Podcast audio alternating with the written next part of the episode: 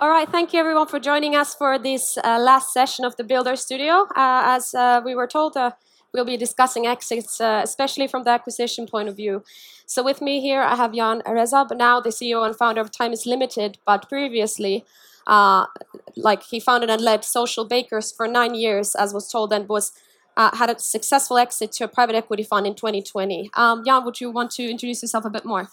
Yeah, so um, you know serial entrepreneur, and uh, I guess uh, you know when I started my journey, uh, uh originally we we kind of didn't know where we're taking it. You know, are we just building a company? Are we going to exit?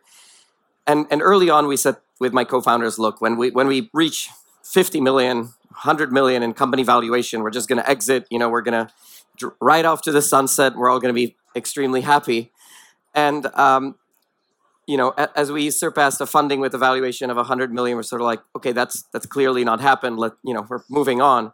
And um, I guess the the ongoing learning for me moving forward is just there's probably no riding into the sunset. That's why I'm building my uh, next business. Time is limited, and uh, you know, happy to share the experiences with everyone here on the uh, exit itself. Yeah, so let's start kind of with a very basic question. How would you define an exit? Well, you and I spoke about this a bit ba- backstage, right? So, so uh, uh, an exit, you know, what would it be defined? you said uh, it would be the exit of the investors, and I guess that's that's really it, right? Because for a lot of the founders, uh, a lot of my friends uh, sold companies uh, to you know Facebook and and others are and are staying around, and not only, for example, in their loca, but many of are, of them are thinking of staying after. because you know some of the companies that that acquire them create an environment where which is still innovative. They can still stay and they take care of their baby. Uh, others, uh, so like in my case, I, I already wasn't full time when we sold the company, so I didn't have to stay. I didn't have to uh, look up and didn't have to sort of serve the full two three years. And also, there's the third scenario where you kind of sell the company and you really don't want to be around, but you really have to, and you're locked in, and a lot of money is locked in there. And I that actually is a prevailing number of my friends that have sold companies uh, that have c- kind of this scenario that they're sticking around and counting the days and cutting down the meter up to up to the point of uh, uh, the the exit. So it's interesting. So what's a successful exit? I, you know, it's I guess for the investor, but also for uh, for the founder, right? Yeah, I suppose the definition of a successful exit is different for an investor, and it is often discussed from the investor point of view. But then uh, that's not necessarily same for you. Um, since you were acquired, when did you know you would sell the company? Well, you know, we've got offers for actually very similar amounts of money to what we sold for uh, several years back. Uh, and we we decided not to. We thought there's you know bigger upside, and so there there was probably uh, an earlier time for us to sell the company, or, or optimally.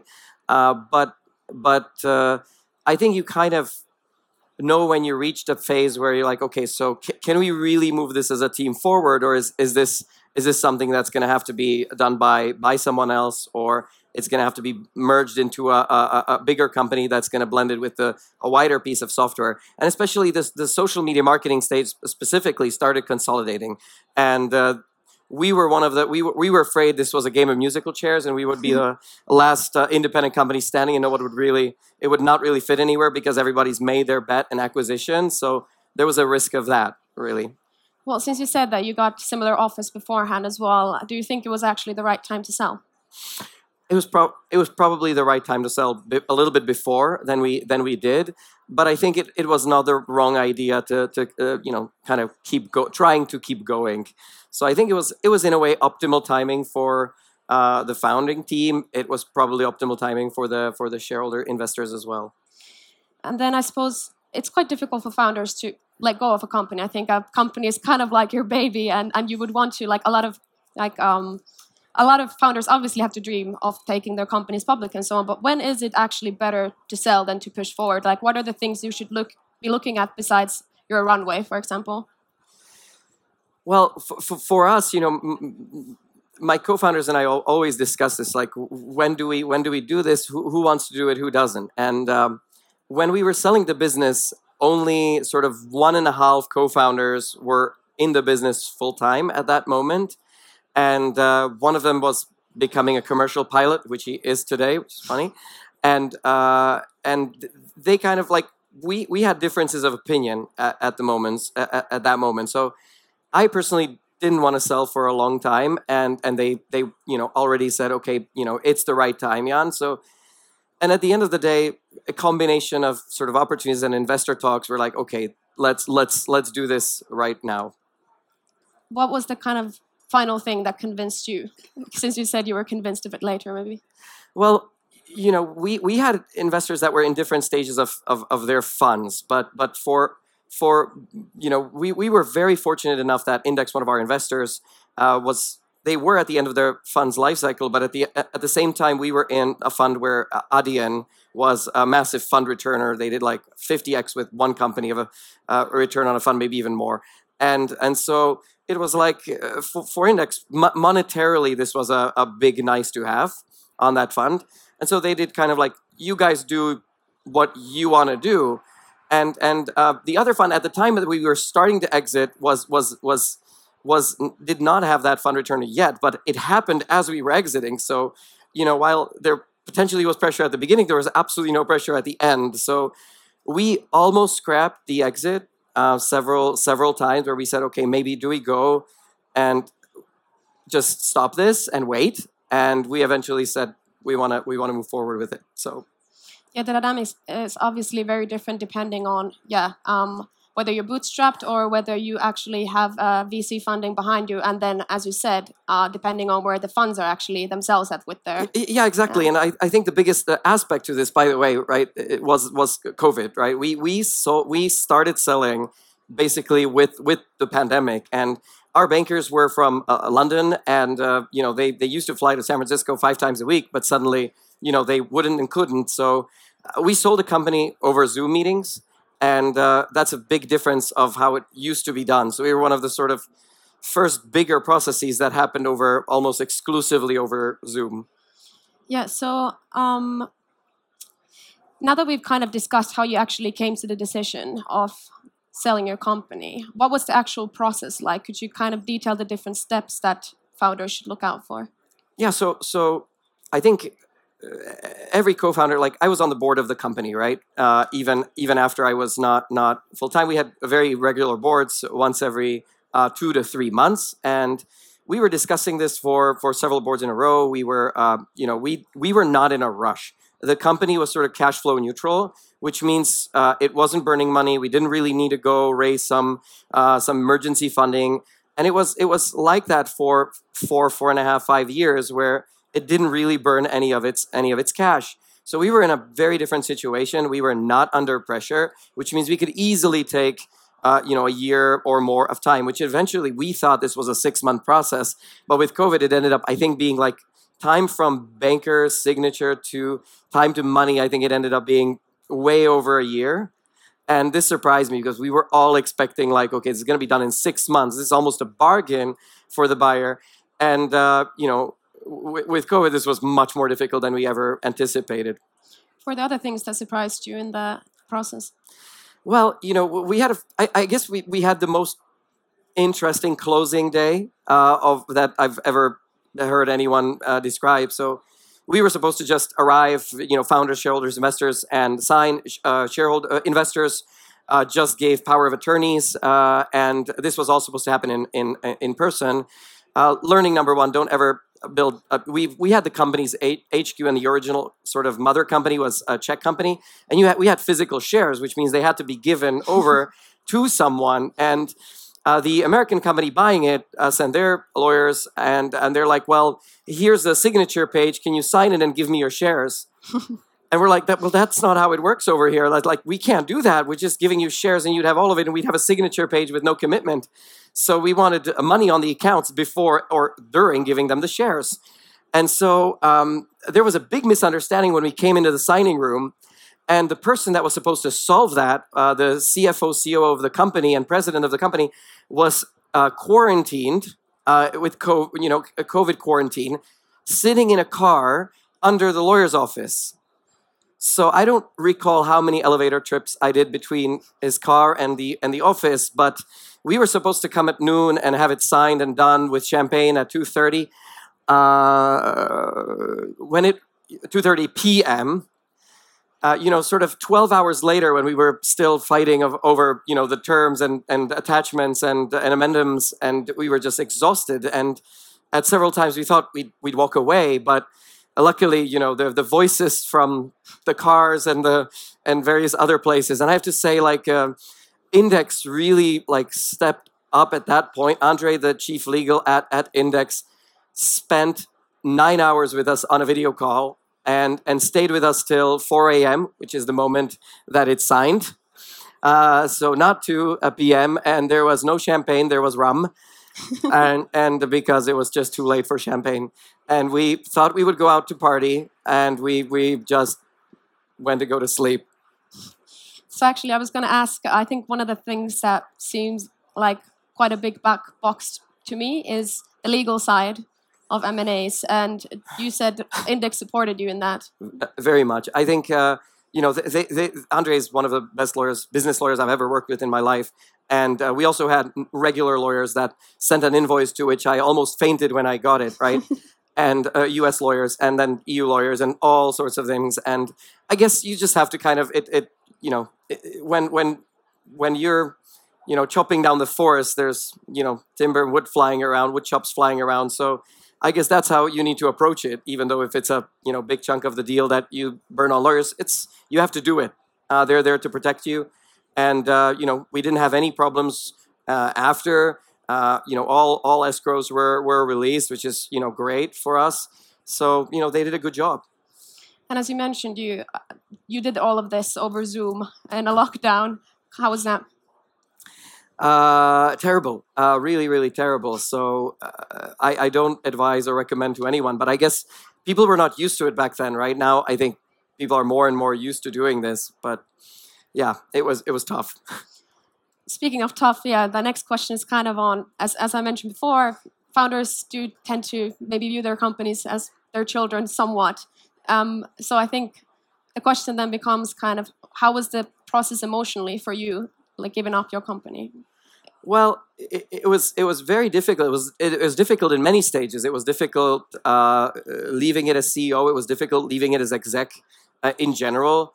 I mean, uh, but but at the same time, you know that that's the next chapter for the business, and it's not like I disappeared and disappeared into into the sunset. I kept coming back, and uh, uh, we kept chatting. Uh, I kept advising as many people as I could at the company privately and uh, I do to this very day.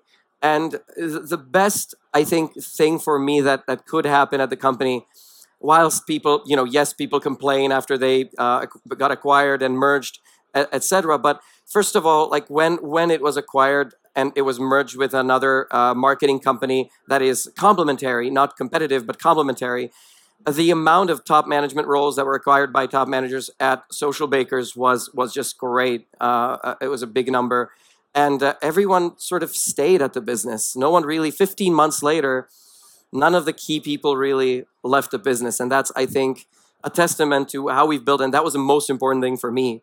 So even then, they called me saying, "Oh, I'm so upset. I'll quit." I'm like, you know, it's what it is, and you you know are you there for something or are you there for for the mission and vision we set and that has not changed to this day it's just was helping marketers and is helping marketers provide the best software and how did you kind of find like the entity that ended up acquiring you because i mean maybe founders don't set out to you know thinking that their companies are going to be acquired but it is also important to kind of have those relationships in the kind of ecosystem. Yeah, so I, th- I think the biggest screw up, and that was personally mine as CEO, was I, I didn't build enough uh, relationship with the strategic ecosystem. I kind of it was always left on a second or third lane. Oh, let's focus on the business and growing it. And we did, but there was never good alignment with with the players in the ecosystem, and and that's something I would do differently today. When building the business, I would start building partnerships uh, deeper, integrations uh, deeper. I mean, we launched a Salesforce integration after the exit of the company, right? So we didn't have a good footprint with some of the key players in the industry. And I think that was the biggest mistake we've uh, done. And that probably, even at the same exact size that the company ended being, that might have uh, doubled or tripled the uh, exit outcome. And I, I don't, you know, I, I think you can't think of a company building it that that company, you know, Microsoft or Google's going to buy it that's not the way. But I think you should have it at the back of your head, like, you know, in case I don't know we run into even trouble, or, or in this case, if we if we build a great company and, and, and we need a partner, then you need to have those relationships built. And Socialbakers did not have enough of those built up, built up. And are you changing your ways this time around then with your new company? Well, with, with time is limited, we're obviously, you know, I, I like making mistakes, but I hate, not, you know, repeating them. Um, so learning from that and building key relationships with all the players. So where time is limited, it's we're in the collaboration analytics space. We analyze uh, things like Google, things like Microsoft. So while those are our biggest uh, uh, competitors and partners at the same time, um, so so yeah, building relationships with those and countless others in the ecosystem is absolutely critical. And with, you know, your previous company, did you actually want to take it public? Was that the dream you had? Well, I guess every founder is looking at it and thinking, okay, okay, you know, we're, we're gonna ring that bell over at Nasdaq or do something do something along those lines. But uh, but you know, I guess you know, wait, having waited maybe a few more years and having, but that was not in the that was not in the sort of stars for for for this one. But you know, with with uh, with time is limited, really, even though. Uh, we're partnering up, etc. I, I really wish that this this kind of we're going to take this on a on a long run really long run, and I'm I'm not afraid at all to go and take it all the way. And for me, all the way isn't an IPO. It's it's sort of even funding is today is taken too much as a milestone, and I hate it. Like you know, companies big milestones really don't get covered, and then you have like yeah you get a funding round, and suddenly you're all over the place. And I get why this is the case. But really, uh, for, for, for me, with time is limited, it's just a growth milestone, a way to get uh, capital, and, and depending on the opportunity uh, that will arise, it, it will be uh, a form of a form of a milestone. But but it really should be how many clients do we have? What it, what is it? How much time with time is limited do we save for people at big companies? And that should be really be how we should be judged and how businesses should be judged. In Social Baker's case, this was you know it was serving tens of thousands of marketers around the world, helping make their job easier. So uh, I think and, and educating them also. Like when we started Socialbakers, like marketers looked at the number of fans a business had. We taught them to use 40, 50 metrics in a great way to optimize and run their social media campaigns. So besides you mentioning that you would, you know, this time around build those strategic kind of relationships in the ecosystem, what are the kind of other things you would take out of your previous experience as learnings for other founders and operators?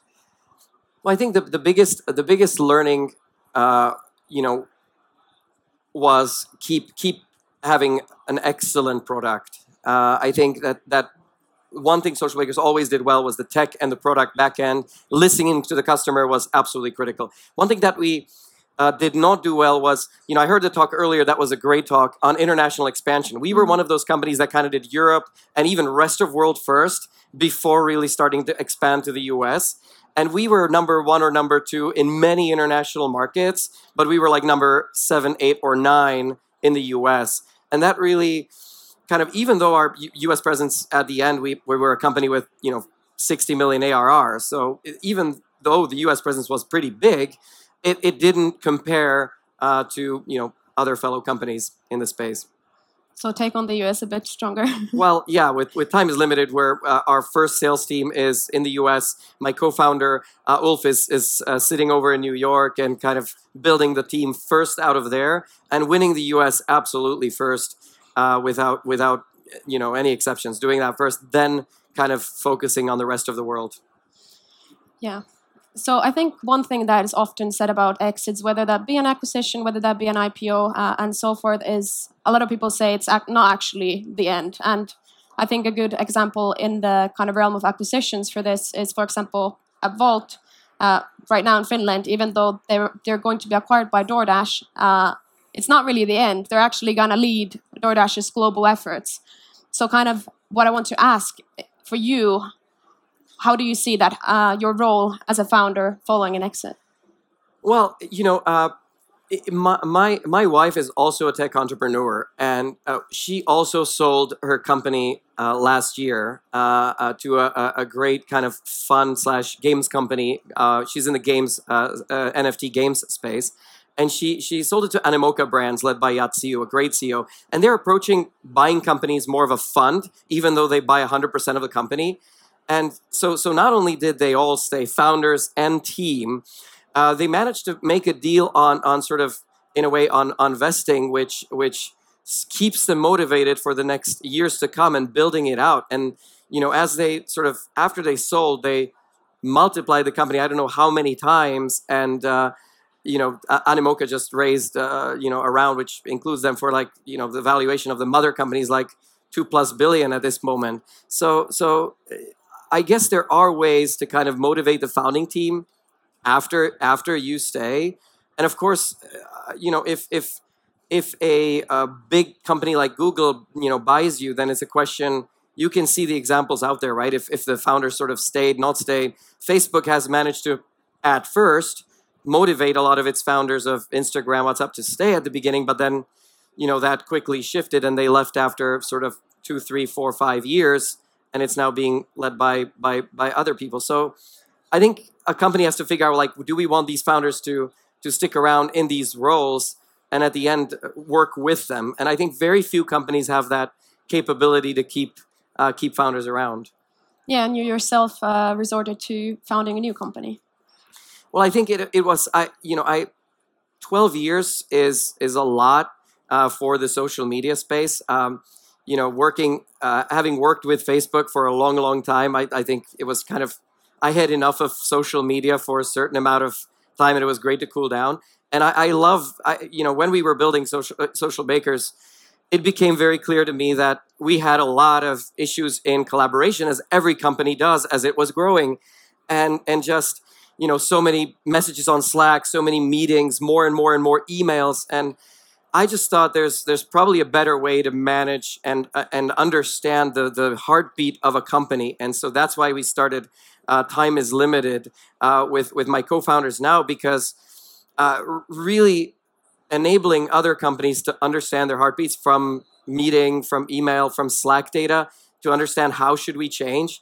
That that's very important. And like today, we see companies of like a thousand people sending each other Slack messages every two minutes and thirty seconds, right? On average. So engaging on like you can kind of see that that's not productive. You can see leaders spending over 100 hours a month in meetings and they themselves in surveys say this is this is not what I want to do. This is not how I want to spend my life. So I, I thought as as the next company kind of starts saving people's time and teams' time, it's a it's a great mission that we we want to kind of you know uh, take a crack at. So I think that kind of proves the point that exit isn't really really the end, since uh, I feel like once a startup founder, always a startup founder, and you just start a new venture. Yeah, yeah. We, you know, exit. You know, there's there's a there's a, a common misconception in in for founders. It's like, okay, I sell my company, I ride off into the sunset, and I maybe know 50 other founders uh, up close, and I know ones that have tried. Uh, you know, they really sailed. One of them actually sailed the world into the sunset for for a year uh, bought a yacht, you know, sold his house, and like went around. And eventually, even the ones that I know that took the longest sabbaticals, like two, three years, eventually got so depressed doing it that they all came back and started the next companies or their funds or or other things. And I was in a founder conference a few weeks ago, and I think there, there were sessions around riding into the sunset. Do we do we go and kind of just have fun uh, with this money because many of us kind of could. You know, there's enough money that you don't have to ever work in your life. But I've, you know, I've yet to see an example where that really worked and and and in a way helped. And I think for for me, getting back into it is just uh, that's when the energy started coming coming back, even from uh, from times that sort of after 12 years, you're you're pretty tired after running a company for for 12 years. So taking some time off is important, I think, uh, but rather managing a work-life balance within building the next company rather than taking a year off and going going crazy. I think, you know, my wife would probably kick me out of the house, uh, you know, very quickly. Like, go work, please, go do something. Yeah, I think that's a pretty good note to end on. So thank you, Jan, for joining us for this session. Thank you very much. Enjoy.